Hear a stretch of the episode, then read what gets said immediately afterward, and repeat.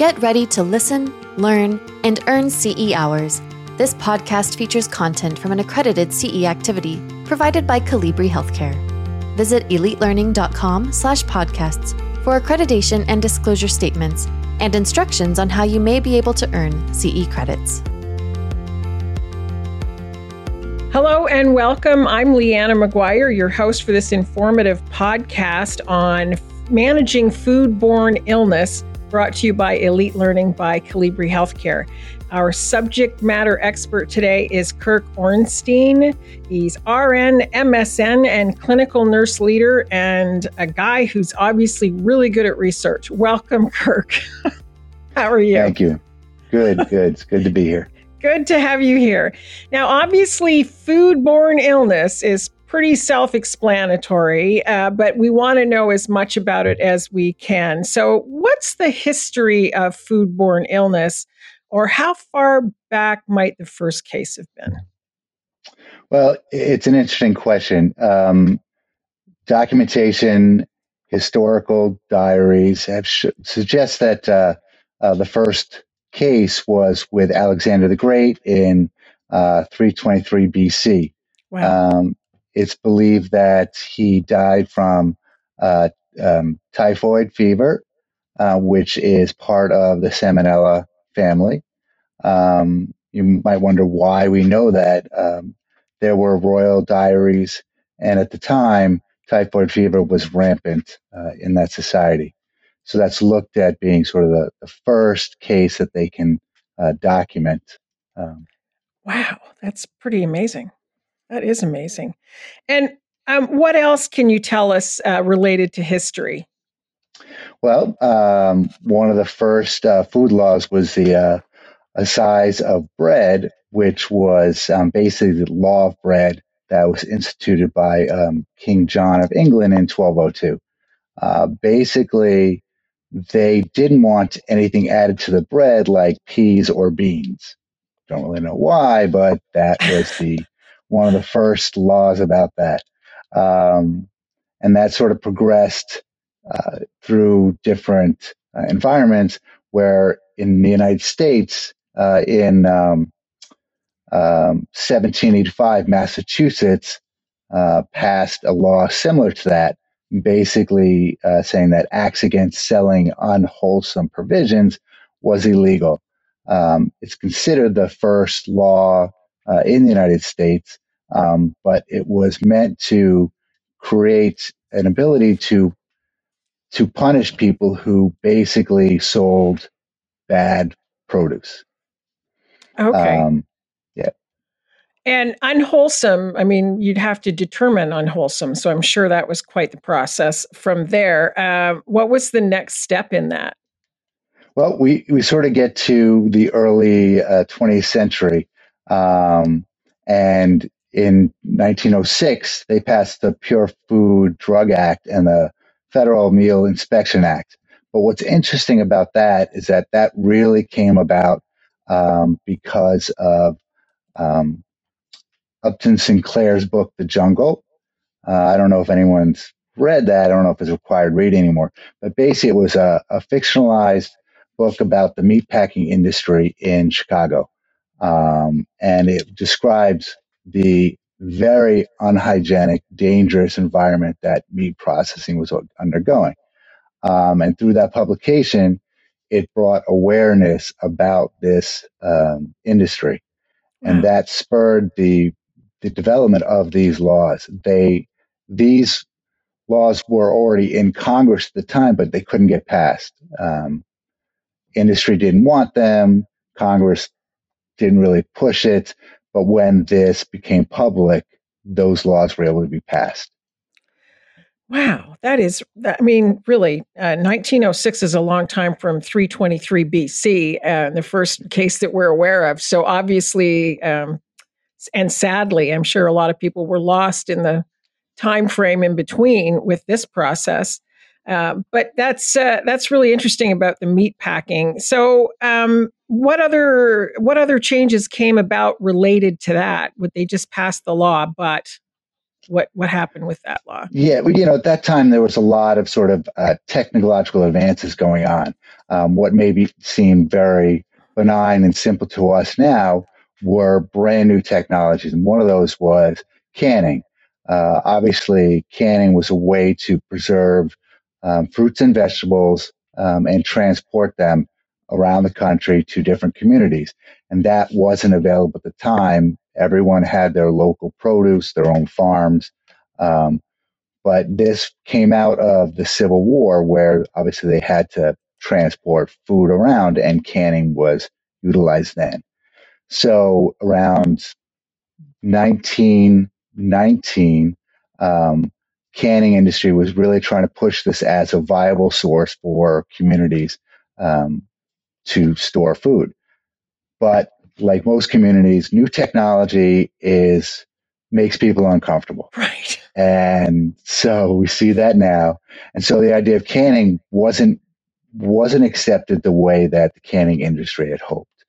Um, and at that time, there was a, a botulism outbreak uh, between 1919 and 1920 that killed uh, 18 people across the country. And just like media, they picked it up, they ran with it, it became a national sensation. Um, and every, all of a sudden, everyone was anti canning. Um, and so at the time, they tracked this back to uh, canned olives in California, black olives in California. Um, and as this got back to these canning industries, they realized that, that they were a point where uh, this could go very badly for them in the industry because the backlash was huge. And so they put together their own research group to look into how to prevent this. Um, and they actually did the research, came up with regulations on how to make canning safer. Um, and they actually joined with uh, the California California um, Health Department and allowed them to oversee this process. And so it enabled them to have legitimacy behind what they were trying to do. But it also created a situation where now the industry was partnering with government agencies. And that was sort of the start of what we see today between the CDC, uh, the FDA, uh, USDA, uh, and industry. And so that became sort of the first real regulatory kind of process. Um, and by 1925, this had expanded out to many, many other foods and products. It's really interesting uh, that you bring that up because as soon as you started talking about the canning, I was thinking, oh, there's there had to be people that thought there's no way that we're going to go with this. Um, and you know, it's interesting that uh, when the government got involved, there was more trust. That doesn't, you know, things have changed a little since then. I would yeah. say just because that trust level was, you know, they're always going to do the right thing for us. So that that's an interesting transition. So. Well, think, um, go ahead. I was going to say, I think one of the things I, I sort of love about this story is because it still resonates today. When you see a dented can in the supermarket, everyone's like botulism, botulism, and it, you know it's one of these ancient stories, but somehow it still resonates today. Yeah, um, you know, and and there's some truth to it, but the reality is that even a dented can is okay. You're looking for very specific signs. If you know if it's dented along seams, it's bad, or if it looks like you know, it's expanding with something, it's bad. But right. little dents are okay. Good to know. Thank you for that. Um, so they have very strict reg- regulations now for botulism, which of course is not the only foodborne illness, and I know that we're going to get into that uh, in greater detail. But um, talk to me about outbreak investigation. All right. How was that? So uh, it, it starts at the debates at local level with um, doctors who will diagnose these conditions. Um, and if they are one of these reportable ones, such as botulism or E. coli or uh, that nature, it is then reported to the CDC. Um, that happens through uh, the National Outbreak Reporting uh, System. Um, and then it goes to CDC. That information will then be fed into a system called PulseNet um, hmm. which basically is uh, a storage database of DNA fingerprints of pathogens or foodborne pathogens. And so they'll match it or put it into this database and see if they get basically a match, meaning there's another case like this somewhere else. Um, if it doesn't have a match and it's just one case from one local place, the CDC doesn't get involved. Hmm. But if they find that there are cases in different states, then to the CDC, that becomes an outbreak that they investigate. Um, if that's not the case, then the outbreak stays with the local Department of Health and they will do their investigation. Um, the CDC also gets input from a number of other organizations um, that also submit information, but it's it's it's a long list of of different groups that will submit information, but they have to compile it all and put it together. Um, you know, and their job is to investigate, to research, to figure out preventative measures, but they aren't the ones that are actually going to do, say, a food recall or an alert like that. Uh, okay. That falls to either um, the USDA or the FDA, depending on what product they're talking about. It must be quite the process to nail it all down and figure out where it's come from in a hurry. I would think it would be necessary to do that, right? Uh, uh yeah, actually, it doesn't happen in a hurry. That's sort okay. of the scary part. Oh. Either from the time that somebody gets sick to the time that it gets to the CDC can be weeks. Oh um, wow! Yeah, and and honestly, these these investigations can go on for years because wow. these cases keep trickling in, um, and they become part of this this bigger investigation. Um, and there's some cases we'll talk about, but there's nothing that happens quickly when it comes to these outbreak investigations.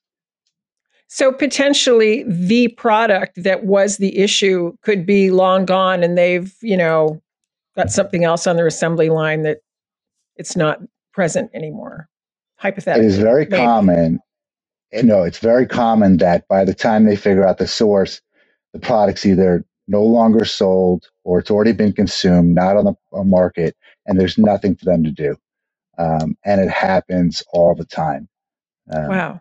Yeah. Yeah. That is kind of sad. It is good that we have something in place, regardless. I mean, the only one we know of during in three in three twenty three BC was and was Alexander, right? Because right. he mattered apparently. Uh, so there was a diary. Yeah, exactly. That's the other right. yeah. What about everybody else? Okay, so um, we talked about uh, we talked about all of that. The laboratory disease surveillance. Have we confirmed? What what is there something to do with that piece involvement in this process? Well, there's there are a couple things. So there's the PulseNet, which is really right. a, a, national laboratory network. Okay, um, gotcha. And so they're they're partnering with all the laboratories to get the information, store it, categorize it. Um, and so that's coming from all over the country, and they're sort of Got a clearinghouse of that information. Um, there's also FoodNet, which is a little bit more of a surveillance group, where they are partnering with um, local health departments uh, and reporting on that way, more of a surveillance aspect more, and less of a reporting aspect. Mm-hmm. Um, and then there are a number of others like National Antimicrobial Resistance Monitoring System, um, Laboratory Enteric Disease Surveillance. Uh, so they're all sort of a, trying to get to the same place uh, from different perspectives, really. Okay, gotcha. And it all initially comes from a physician's report that someone has been found ill with that. Right. And wow. and that's actually one of those barriers because they don't always report. Um, right. There are different societal environmental pressures that'll keep these inf- this information from not making its way to the CDC. Wow. Okay. So, Kirk, what about uh, statistics? Because again, I know this isn't the only foodborne illness, um, and I and I understand that the reporting is not flawless by any stretch. But what kind of statistics do we have on foodborne illness? Well, the, the CDC right now lists 250 different foodborne diseases um, that affect 48 million people. 128,000 are hospitalized, 3,000 uh, die. Now, one of the things you have to remember when we look at these numbers that these are all estimates. Um, right. Partly because we never really know how big the problem is because a lot of it doesn't get reported for different reasons. Um, but regardless, uh, you see that it's a huge number of people that are getting sick from these different things. Um, in our case right now, we only are looking at a, a small subset of these uh, pathogens, although they are the most common and uh, extensive ones. There are many others that that we won't even discuss. Right. Okay. Well, we will get into some specifically. Um, so, CDC has actually identified some specific risk factors for foodborne illness. Is that correct? Right. Right. Um, and these are these are really generic um, risk factors that affect whether it's foodborne illness or just sort of general health. But you know, you're talking about uh, immunocompromised individuals. You're talking about pregnancy. You're talking about mm. um, elderly uh, and and children. Um, and so each one has some issue related to their uh, immunity that creates a vulnerability. Okay. Um, obviously, with children, it's their undeveloped immune system. Uh, pregnancy, they have changes in their immune system due to the pregnancy. Seniors have immune systems that aren't working as well as they might be, in addition to comorbidities um, and medications that they're taking for these. And then obviously, the immunocompromised are just. Yeah. Yeah. Just at risk for everything. For so people, like, people, yeah, people like you and I, it may affect us, but not as not as severely. Right. And, and, you'll see as we go through this that we talk about these deaths, they really are occurring in these risk groups. Um, so when we talk about, you know, the pathogen that is the most virulent or the most fatal, um, you know, they will be in those in those groups. Um, you know, someone who's very healthy generally will survive these uh, foodborne illnesses without much effect other than lots of vomiting and diarrhea. Right, right. Uh, and I know vomiting comes to mind first thing for most of us when we think about this. Um, but there are some other side effects as well, other than that. You mentioned diarrhea, of course. So those two, the most two common that we think about. But there are others, correct? Yes. Yeah. There. You so you start with these basic um, symptoms of nausea, vomiting, diarrhea as the generic sort of general symptoms that you're going to see across all of um, the different pathogens, and not all of them, but but it's a very good sort of tool to look at, and that's what you're dealing with. Um, but you will get into different things where you're looking at uh, bloody diarrhea, you're looking at high temperatures, you're looking at severe dehydration, which is going to translate into cardiac issues and and fluid balance issues. Um, and so when you see, start to see those things, that's when uh, a, a, basic sort of stomach flu gets elevated to maybe we should go to the hospital right now. Um, right. And so when you're looking at these things, that's what you start to look for to distinguish between not so much between which pathogen made me sick, but rather what needs medical attention and what doesn't. Right. And uh, I'm also I, am making a lot of assumptions today, aren't I, Kirk? But I was going to say I would also assume that if you're the mother of a young child, or if you're someone who's elderly, or you have an elderly parent, that just the the let's wait and see um, approach to feeling sick to your stomach or having diarrhea probably isn't the best approach. Would that be correct? Right. It's true. When you're a vulnerable population, you need to take action earlier because in those cases, the progression can be much quicker. Um, right. And so waiting on something like that puts you in a bad spot where you, the damage and recovery is very different. Right. Um, you know, so, so with those populations, you want to take action earlier. Um, if you're a strong, healthy person, you can sort of wait and see what happens.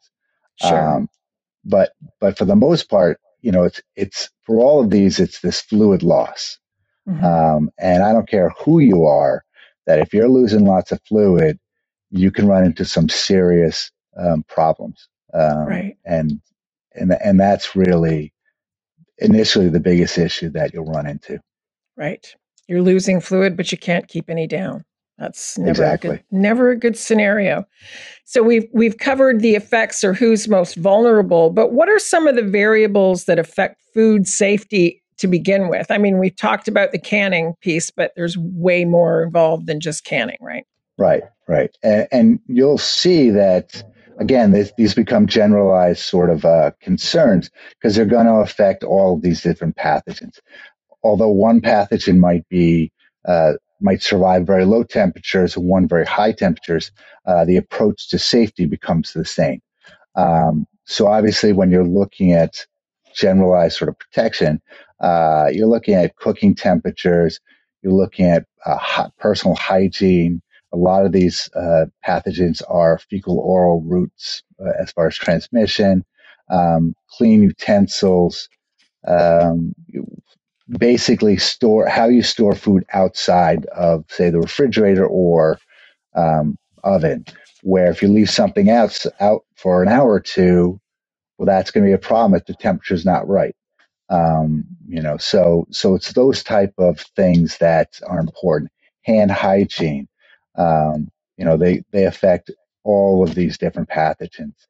Um, and so that's really the most important things about how you're cooking your food, how you're storing your food, how you're preparing your food, um, and then basically the the health and condition of the person doing it. Right. Perfect. Well, that explains all the employees must wash their hands signs that we see everywhere we go, and yeah. so they should be. Absolutely. Uh, so that's really interesting about the different. How do we get away with sushi? This is my question. I mean, I just start thinking about all this stuff. We don't. Um, ah. Uh, it's a uh, it's it's somewhat of a risk no matter what you think about it it's raw and there's potentially an issue related to it right. on top of being raw being stored raw and served raw um, it is an increased risk um, right. the same reason why they'll tell you if you're pregnant you can't have sushi if you're immunocompromised, ah. you can't have sushi. Um, so it's the same issue that there is an elevated risk. But for right. most people, if you get something from the sushi, you're going to be okay. But right, those right. populations, it's not a risk you want to take. Oof. Okay, let's talk about, and, and, again, we did talk about some of these already, but um, most of them actually the generalization of main symptoms and, and pathophysiology. So we've covered vomiting, we've talked about diarrhea, obviously the fluid loss, temperature. Is there anything else that we need to be aware of in this category? Well, I think um, one of the things we need to just recognize that it doesn't take a lot uh, as far as fluid fluid loss to have problems. So if you lose 10% of your body fluid, you're looking at um, changes in your ability to make decisions, sort of the mental capacity starts to decrease. If you lose between 15 and 25% of your body fluid, you're, you're looking at death. Um, so these things can happen very quickly.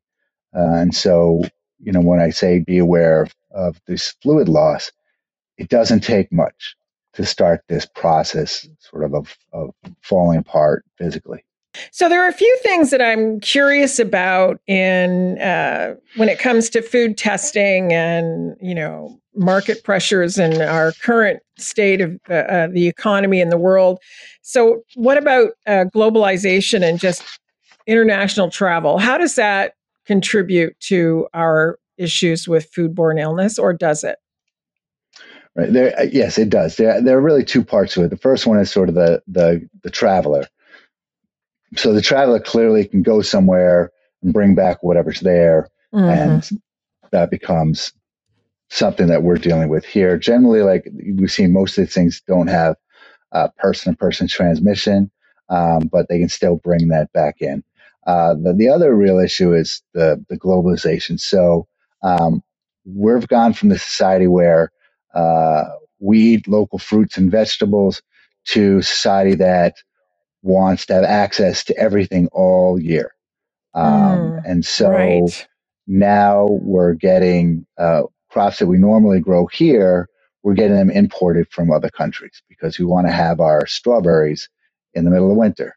Um, and so now we have this issue of, of um, potential pathogens coming in from other countries that uh, may be endemic there, but don't really exist here. Um, and so, you know, so that's creating those problems. We are now more interested in like exotic foods. Mm-hmm. Uh, so now we're reaching out to those countries that have these foods that um, people want to try, that they're enamored with, people that are foodies. Um, so again, they're creating that problem. Um, on top of it, you have the issue of storage and transportation of these oh, products. Yes. Um, I read one study where it, it, it estimated that uh, less developed countries um, only less developed countries do not generally have refrigerated trucks. Um, they the estimate was that 10 to 20 percent of the trucks have refrigeration. Wow. The ones that don't, that they're being refrigerated or cooled with ice. The ice is coming from um, water, local water that potentially is contaminated. Um, and so we have this shipping issue, uh, transportation issue that adds on top of um, the problem with uh, importing foods from other nations. Right. Interesting. Um, so, uh, what about? Uh, I mean, that's all really opens our eyes, and uh, some of it I some of it I just naturally expected. Some of those things surprised me, but uh, another issue that may or may not contribute, and you can straighten me out on this, is climate change. Does it have anything to do with this? Right. Uh, you know, yeah. The, the, so the the whole issue of climate change, everyone is the the politics of it are, are a little difficult, but yeah, um, you know, as far as climate change, it can have a tremendous impact on many many different uh, aspects of food safety. Okay, um, you know, you start with just increase uh, rain. You're going to have more contamination with with uh, waterborne um, um, pathogens. Uh, you've got the issues with pest control. Um, how's that going to be managed? Uh, mm. You've got the issue hmm. with pollinators. We hear everyone talking about that. That has issues. Oh, right. Um, you've got issues with, say, grazing and encroaching uh, populations. Um, so you can lose places to actually let the animals graze because of you know growth of populations. Um, we talk about water sources. Uh, you got issues with livestock and heat stress, weather stress. Um, you know, and all these things are are are causing. They're all about cost and labor, um, and so you know you have all these different pressures that are that are going to affect um, how food is processed, delivered. Um, that for the most part, we don't really know how they're going to affect it. You can see these things and you can talk about it, and they look obvious. Uh-huh. Um, and I would expect these changes to occur and the problems to occur. But at the same time, no one really knows what that's actually going to be. Um, and it, it creates a problem in trying to anticipate it. Now, I would anticipate what I've just talked about. Like, I think those are the things that are going to happen. Sure. But what really happens, it's hard to know. So trying to anticipate this and prepare for it is, is real problematic. Um, you have issues with potentially emerging diseases. Uh, there was a study that um, looked at um, ice samples from the uh, the Arctic, uh, and they found uh, 33 uh, viruses in these core samples. 28 of them were unknown. Wow. Um, so, you know, and so you wonder what's going to happen with that. Uh, you sort of have to assume that some of that can affect the food supply and the, the food chain. But at the same time, we don't know. But, but, but we are, but we know that there are things that we've never seen before. Um, and so those things are coming to fruition and see how they're going to affect it. Um, the other issue we have right now is is surveillance. Um, as we are involved in this sort of globalization of the, the food chain and food processing, um, we don't have a real surveillance system in place to to look at what's happening in, the, in the, these other places as, with regard to food safety.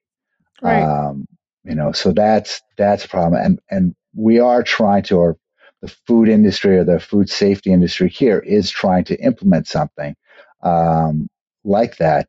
Uh, it's part of the um, where is it?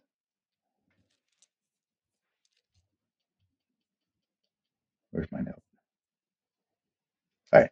So it's part of the PulseNet, which is part of the surveillance and reporting system here in the United States. They are trying to implement the same thing across uh, these sort of uh, developing countries.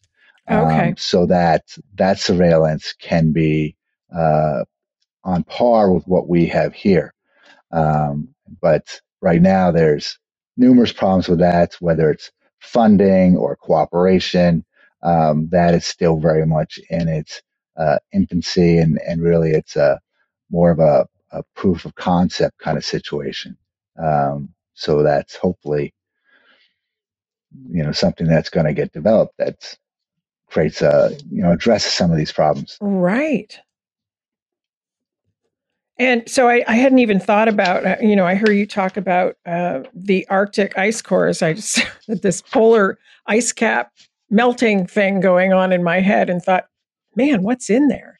it's kind, of, yeah, it's uh, it really, you know, gives you a pause for thought for sure. Yeah, it, you start to think of some of these like really apocalyptic movies you see and you sort of wonder like how close to that are we really yeah, and you start to think yeah. about it like mm, maybe yeah um, but you know whether it happens or not it has to be part of the thinking um, going forward to address these these potential issues yeah um, agriculture too right just the system uh, agriculture is changing dramatically just uh, farmland being taken over and just I just see there's all kinds of new things that can happen. So you talked about uh, the technology or uh, the PulseNet.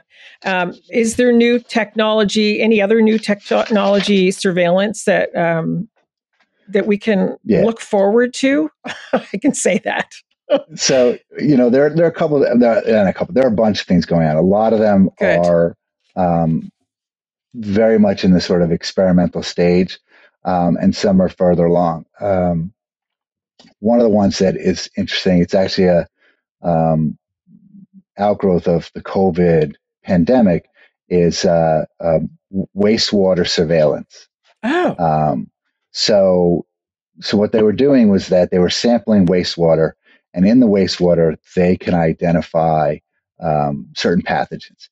In this case, they were using it to identify COVID.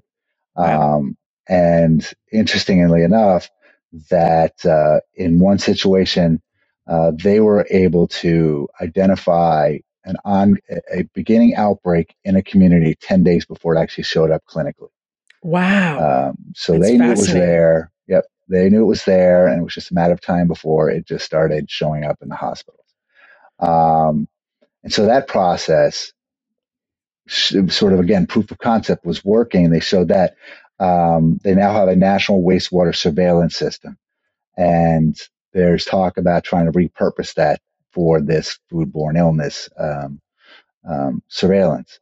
Uh, and there's research going on. It was at Oklahoma University is just doing that. Um, they are uh, working with wastewater there, identifying a number of different pathogens um, to sort of develop that surveillance process. So um, there's something very useful there, and I, I would think that it will become um, it will become be more implemented um, across the country as as sort of there's more uptake on it. Excellent. Wow, that's good to know. I'm I, I feel I feel somewhat reassured at this point. what about food testing? Uh, yeah, so it's there are different places they're testing food. So meaning that you t- you can test at the processing plant. You can test, um, you know, when it's outside the process. Uh, and so there are a number of different things going on there. One of the big ones is um, is CRISPR, which I think people know is that that's a a genome um, process. So they're trying to use these um, these gene editing uh, techniques to identify pathogens or a pathogen DNA. Um, and the belief is that these are quicker, um, user friendly, uh, and applicable to many more um, pathogens than uh, the current testing um, industry has available to them. Wow. Um, yeah. So, so like I said, there, so there are a bunch of things. So they even have things that are they're calling an electronic nose. So the idea behind this, yes. So the idea behind this is that this is in the processing plants. Um, certain pathogens give off uh, volatile organic compounds, and so this uh, electronic nose would identify these volatile compounds. And at that point they'd be able to identify that oh this pathogen is there. Um, wow. the question is like how many of these pathogens actually give off vocs right, right. so they know four right now. So it's e. coli listeria salmonella and staph aureus uh, all give off these uh, vocs and so that's one thing that you could use inside of the sort of the processing uh, system um, there are things that are called Brilliant. nanoparticles. Um, so these are similar, these are molecules that can be shaped particular to uh, a pathogen. It's a little bit like the immune system with the lock and key or the antigen antibody situation. Um, and so in this case, the research believe that they can actually tailor make all of these uh, nanoparticles to identify particular pathogens. Um, wow. and so that's sort of, you know, in development. There's also things called biosensing. Um, this is similar similar to that, except it's actually using biological uh, um, compounds. So this is much closer to sort of the immune system where you have that antigen antibody situation. Um, so they have targeted molecules. Uh, then there's packaging. So now you can go further with this. You can oh. take all these biosensors and the nanotechnology, put it into the packaging. Um, on top of that, the, the address you can address the issue with plastics. The plastic packaging potentially could be replaced with, um, you know, these um, these different types of polymers, like the organic polymers. So one of them, there were all these different names uh, it, there's ridiculously chemical names I had couldn't even begin to understand. But one of them came up starch. They literally can use starch as a, a packaging agent. Um, what they end up doing is creating sort of a, a scaffold and put the starch, this particular starch compound, can't even go into what that is. Um, but they create basically a, a, a, package for that that can then be embedded with these different particles as well. Um, so you could have these uh, antimicrobial packaging with these particular nanoparticles or biosensors on top of it. Um, this particular one with the starch, as I read it, it couldn't really be used like generic packaging like we see on whatever, but it suggested that you could spray it on like fruits and vegetables. Uh, it's edible, so you could have these packaging things um, with these nanoparticles or these these biosensors and consume it all without having the issue of waste of plastic and uh, um, wow. environmental.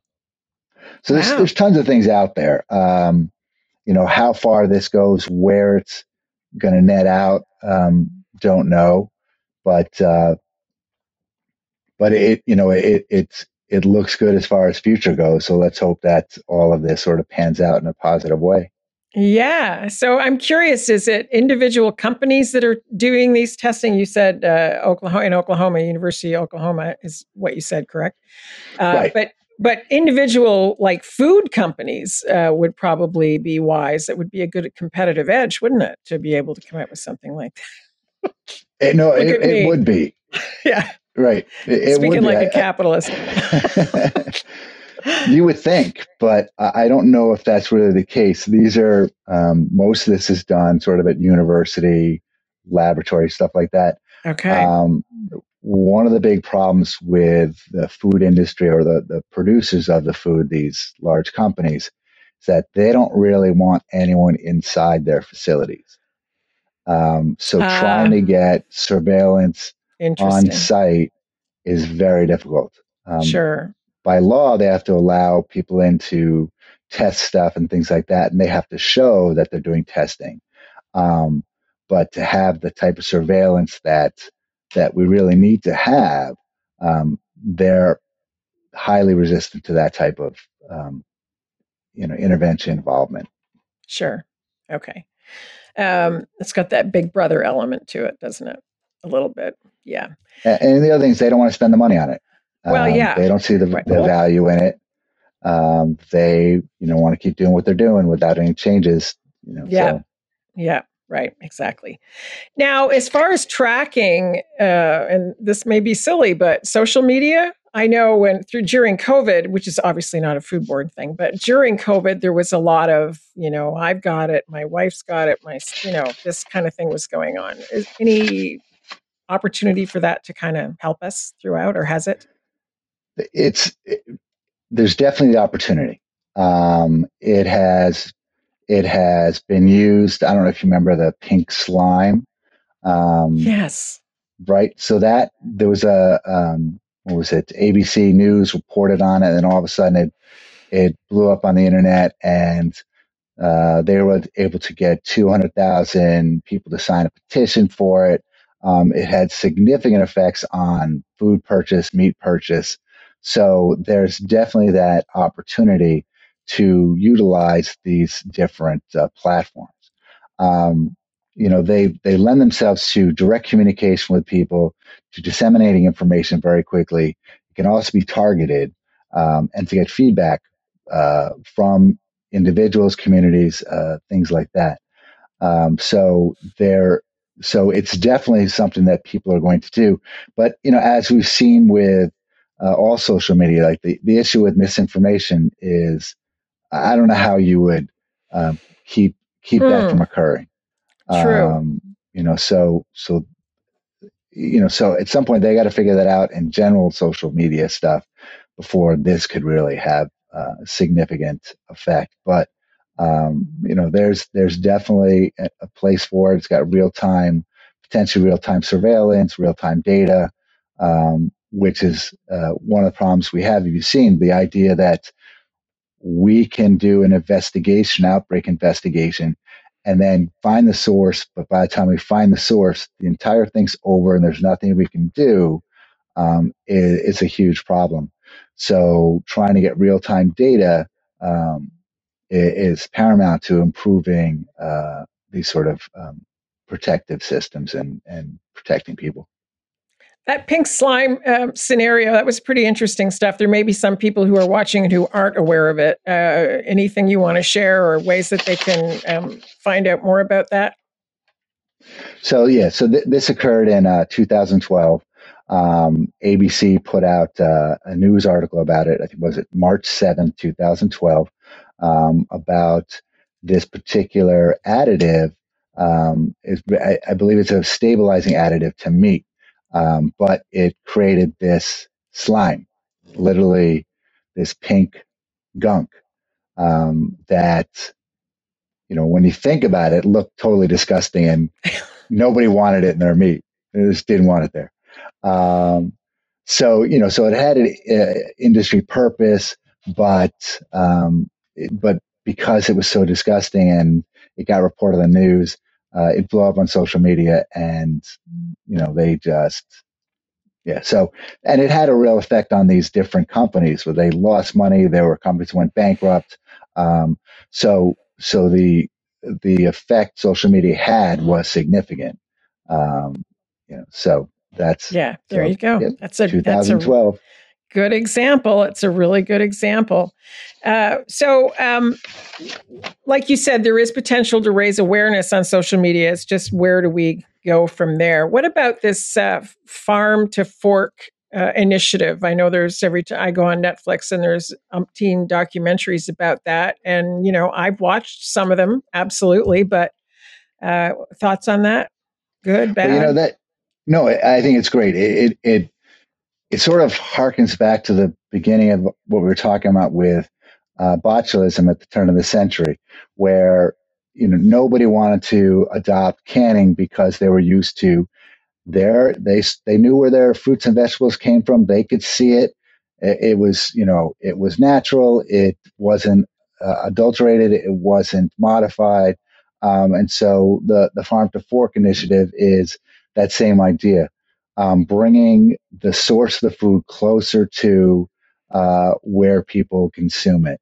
Um, so so I personally think that's great. Mm-hmm. Um, you know, it's it's it runs it runs into the problem though. It's sort of the the high populated areas, urban centers.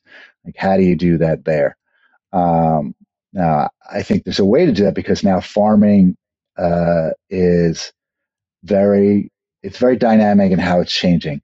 Where um, you know you think about farming before, it was like big plot of land, and that's where I had to farm.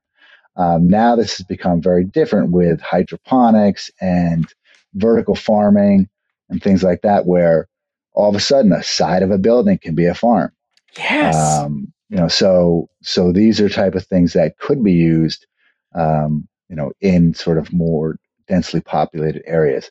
I think that um, the trick is to get buy-in from from different community groups to do this, uh, because the the technology is there, the resources are there, um, but it takes a commitment to changing certain behaviors um, and looking at environments in a different way. Um, but uh, but definitely the sort of the, the farm to fork thing could be applied much broader than it is right now. Okay, and organic. Is there a positive to organic? Uh, I mean, that's without the pesticides. So are we more vulnerable with organic? Or is it just all in the prep? Should we just, you know, concentrate on washing the food and prepping and cooking we, it effectively? Right. Eh, you know, it's kind of a mixed bag. I mean, the problem is, first of all, like what's organic? Um, right. You know, if it if it's comes from the earth, it's organic. Um, yeah. But we know we can manipulate things and uh, you know and, and, call things that are that I wouldn't consider organic organic. Right. Um, but I think in the true sense that organic foods are always going to be more beneficial to um, to food safety in the big picture um, you know, where we're so say we're always talking about pollinators, and we know that uh, that pesticides and chemicals are having an effect on these particular uh, insects, and so you know you lose your pollinators, you lose a lot of other stuff. Mm-hmm. So the organic approach helps to address that issue. Um, I think there are ways to uh, farm where you're actually you can have different plants that support each other as far as protecting from pests from pests. Mm-hmm. Um, and so it's a, a, a, different way to think about it.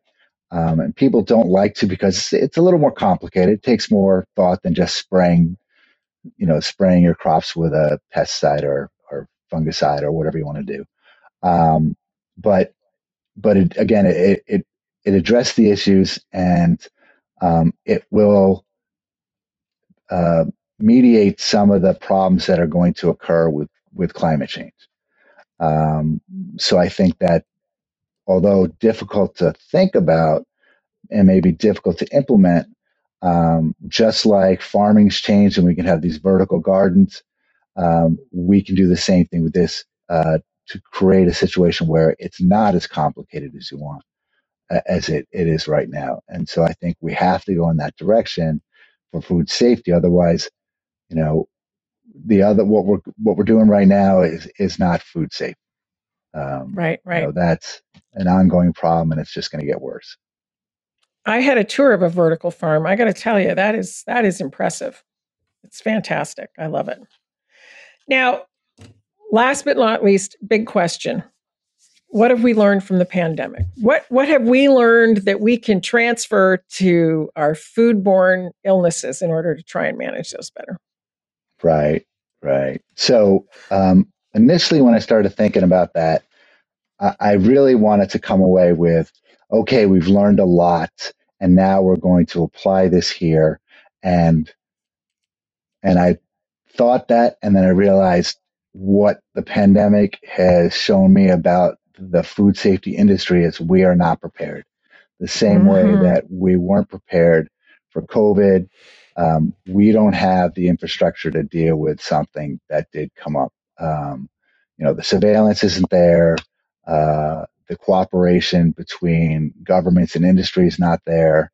Um, you know, the ability to track is not there. It, it's just those same sort of big institutions, whether it's hospitals or food safety or whatever it happens to be, um, isn't making the effort uh, to protect the, the sort of food chain uh, the way it needs to be.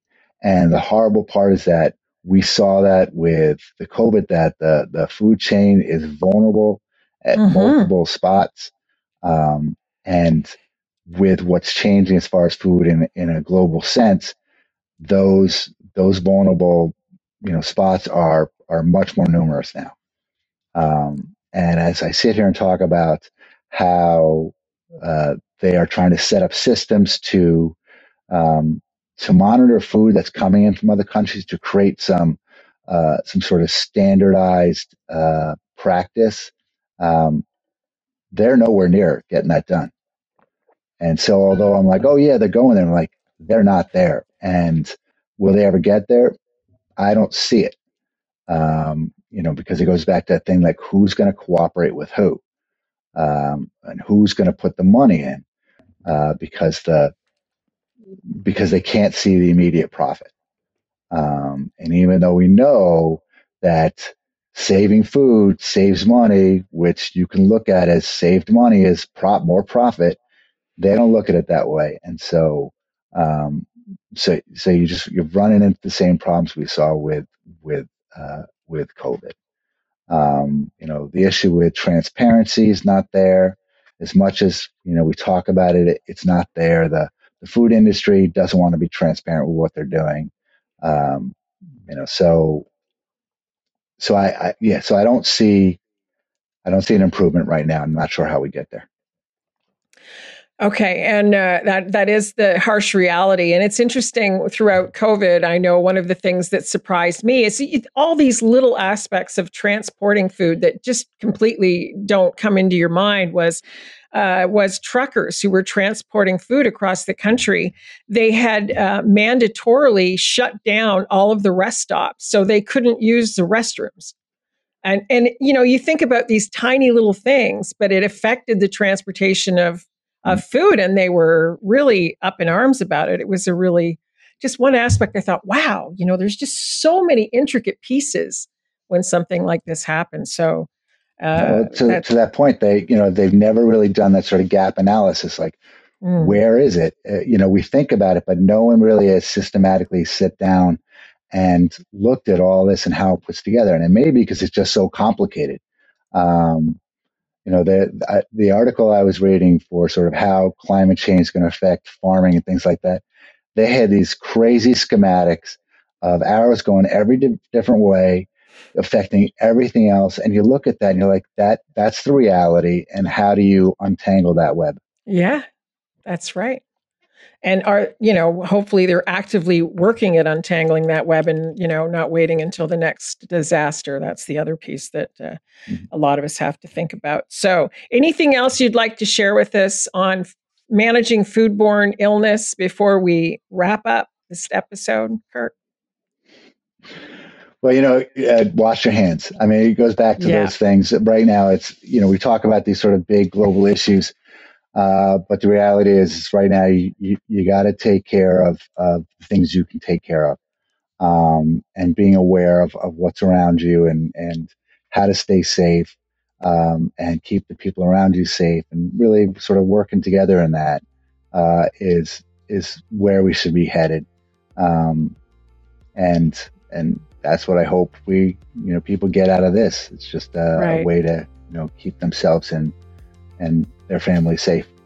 Yeah, great, perfect. I'm going to wash my hands and have a cracker for supper. No, right. No, but it is just it's about being informed. Is that you know this none of this is meant to scare people, but to be informed and having knowledge. Knowledge is power, and I think it's just important, especially especially for nurses when we deal with patients in these uh, with these uh, symptoms and and these um, illnesses, foodborne illnesses. So, uh, thank you so much, Kirk. I can't thank you enough. I mean, your knowledge, uh, you're definitely a big time subject matter expert. I enjoyed this conversation. And like I said, some of this I knew, and some of it was a big surprise. And I know that's probably the case for a lot of our listeners. So, thank you for your expertise. Very welcome. Thank you for having me. And thank you for listening to our podcast series on managing foodborne illness. We encourage you to explore all of the many courses available on elitelearning.com as you move forward throughout your career. This is Leanna McGuire for Elite Learning by Colibri Healthcare. This podcast featured content from an accredited CE activity provided by Colibri Healthcare. Visit elitelearning.com slash podcasts for accreditation and disclosure statements and instructions on how you may be able to earn CE credits. Take your learning to the next level by subscribing to more podcasts on compelling healthcare topics.